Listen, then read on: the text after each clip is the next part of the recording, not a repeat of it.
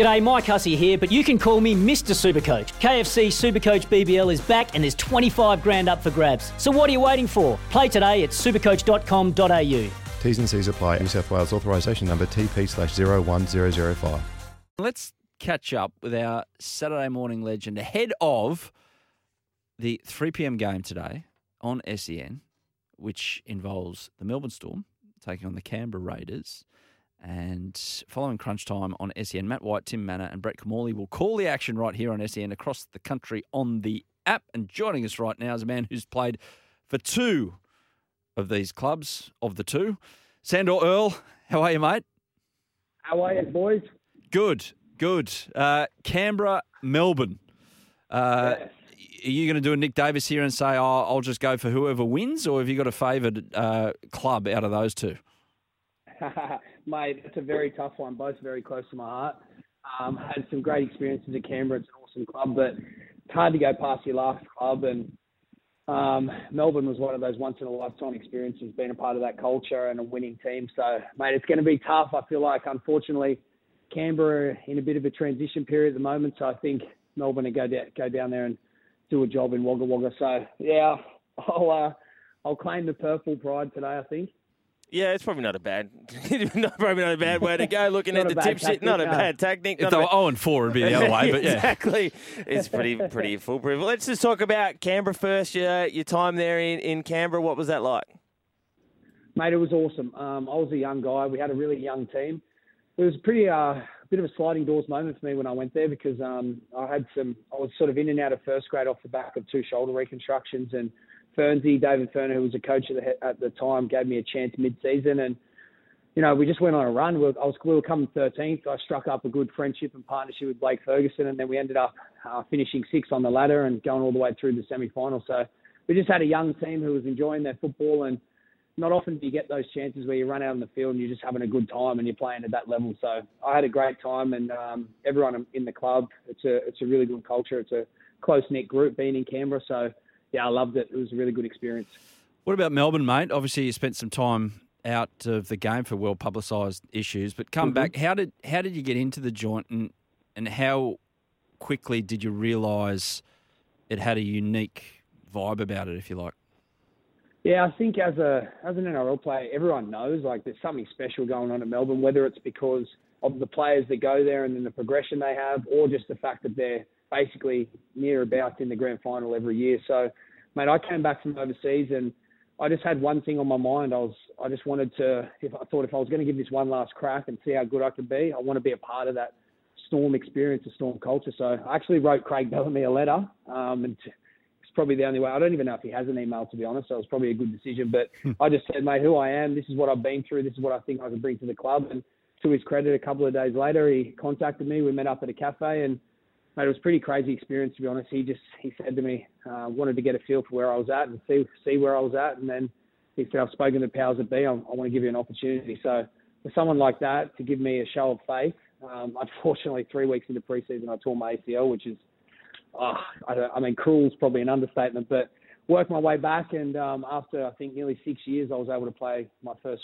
uh, first grade game in between games. So, but mate, as you said, to be a part of the culture there, it's re- it's really special, and the standards and the accountability between players. I'm just grateful that I got to experience and that. It'll probably set me up for the rest of my life. What was that? Go back to that meeting with Bellamy, the first one, and so you sent him a Mm. letter, and then he said, Yep. "Yeah, let's let's go meet." Was it was it almost like an interrogation, but you didn't know you were being interrogated? It was like a nice conversation, but you get to the end of it and go, "Far out!" He he, he went deep there. He tried to get into my mind, or was it Uh, it was more? pretty casual, to be honest. Yeah, casual. Yeah, he just sort of said like he wanted to see what sort of shape I was in and if I was serious. I think, and then um, obviously I would have reiterated that pretty strongly, pretty passionately. But you know, to get, I just thought I was going to catch up with him at that point. So for him to say, "Look, I've spoken to the CEO, the head of the club, and we want to give you an opportunity," you can imagine I was blown away. But that's so much motivation, and inspiration came from that. For Craig Bellamy to go out on a limb and give me that opportunity after our first meeting, I was just like blown away. So it set me up for the rest of the year. It was, you know, it was a tough year. I had to train by myself and I was working full time. So yeah, just very special. I'll never forget that. You've always had a pretty good rig, though, haven't you, Sandy? It would have been sweet there walking into that meeting. Yeah, mate, rocked up with a tight shirt. I wasn't messing about. yeah, I used to wear I used to wear hoodies to mine. Don't worry about that. Hoodies. Hoodies. not, not a hoodie. Hoodie. the full the full moo sort of business. First day full pre-season. Yeah, absolutely. I just want to talk to you about the look. Yep, you're at Canberra, 20, uh, 12 and 13. Just about the evolution of sort of the wingers and the outside backs and the skill set that's involved now in the game with the try scoring and the acrobatics. Um, how, how have you seen that evolve and how exciting is it for the game? Mate, unbelievable. You know, gone of gone are the days that I think when I was first around, and you know these acrobatic tries, we want to call it that, was uh, was getting about. You know, they they look like nothing compared to now. So some of the try scoring opportunities that the boys are pulling off, and some of the athletes in the outside backs is just phenomenal. Even Canberra, they got some they got some good young stock. As I said, they're going through a bit of a transition period, but the guys there are good. Um, I just think, you know, probably for Canberra, we just need to see that back five really step up. You know, Chance and Rapana, they give it their all, but I think everyone else needs to go with them, especially those young guys. So, um, but yeah, it's lovely to see. I think the main thing for me, mate, is how important is a winger's ability to defend and make good decisions. I feel like some of the games that I've been watching, they hang in the balance of wingers' errors or good decisions in terms of defence. So, you know, tries are, tries are coming through thick and fast if you can't defend and you don't have that good uh, chemistry between centre and winger. So that's what I'm seeing a lot of. The guy like Xavier Coates at the Storm, how good's his progression this year? You've seen him just go to what is probably his potential. So it's been cool to see. But yeah, mate, there's some freak athletes out there at the moment.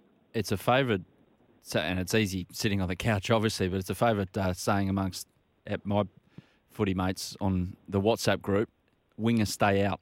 The number of times you see a centre being able to hang on to his man, it's like he, it's almost last go. He's, he's chasing out, chasing out, he gets him, but then the overlap's created by the winger just coming in and trying to be a hero and cut off the centre rather than just staying out on his man. It's obviously a hard decision to make, but it seems Yeah. more often than not that that's a decision that the winger doesn't have to make. Is that fair, Sandor, or is it happening way too quick that you can't really do anything about it?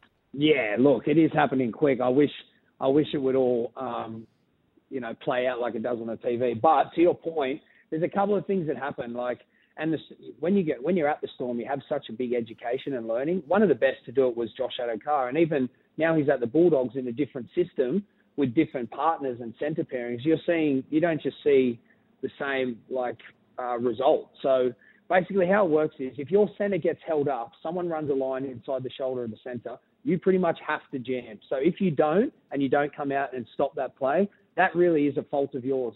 Now, if the centre gets beat, ideally what you want to do is, to your point, is back off, back off, back off, and give it as much time as possible. But if you start flat, that's going to be really hard for you. So for the fans out, fans out there that are watching, if the inside player gets held up, jam, stop, get a result. But if you don't get a result, it's going to be on you. So that's sort of the decision. But it's a lot harder than you think. And those decisions at at speed and working with your centre, it's tough. So it all sort of rests on the winger there. Not to, you know, I'm I'm a bit biased. I'll talk up the wingers all day, but yeah, it is um it's some tough choices you have to make out there, and the result is not a missed tackle, it's a try. Yeah, that's a good point. That's a really good point. It, yeah, we do highlight how much yeah, the, they do score tries, but the, the, the great wingers are the ones that um, sort of have no tries down that edge. Sandor, where do we see? Where are you now, mate? Uh, in life, uh, what's what's doing?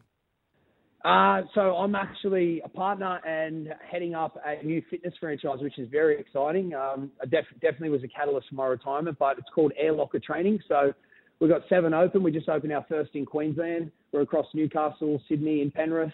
Um, it's group training in altitude. So I head up the program, we've got an awesome program, all the modalities that people love. So boxing, genuine strength training. We've got a great equipment pack, and in altitude. So something that was only available formerly to the professional athlete or high performance environment, now available for everyone. So it's a cool journey, and I'm just I'm I'm loving what I'm doing. So I'm lucky. Have you set one up in the Shire of um, Sydney? Because I, I reckon there's a guy who might be interested in perhaps.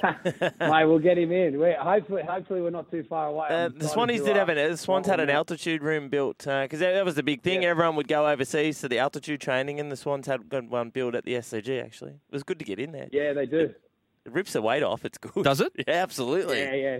Oh, you, good. burn, you burn up to thirty percent more calories in the altitude Yeah. environment, boys. So we got you. Have you uh, have you got one on the northern beaches? Actually, all of a sudden, especially after We've got tomorrow. Brookvale on the way. Brookvale on the way.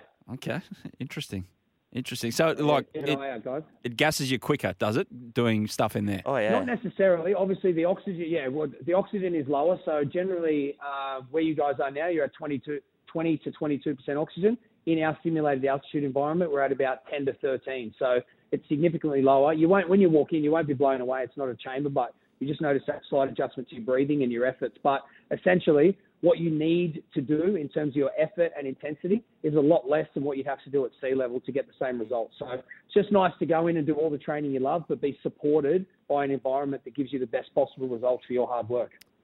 Less effort, more reward. Exactly. Sounds like my kind of place, Sandor.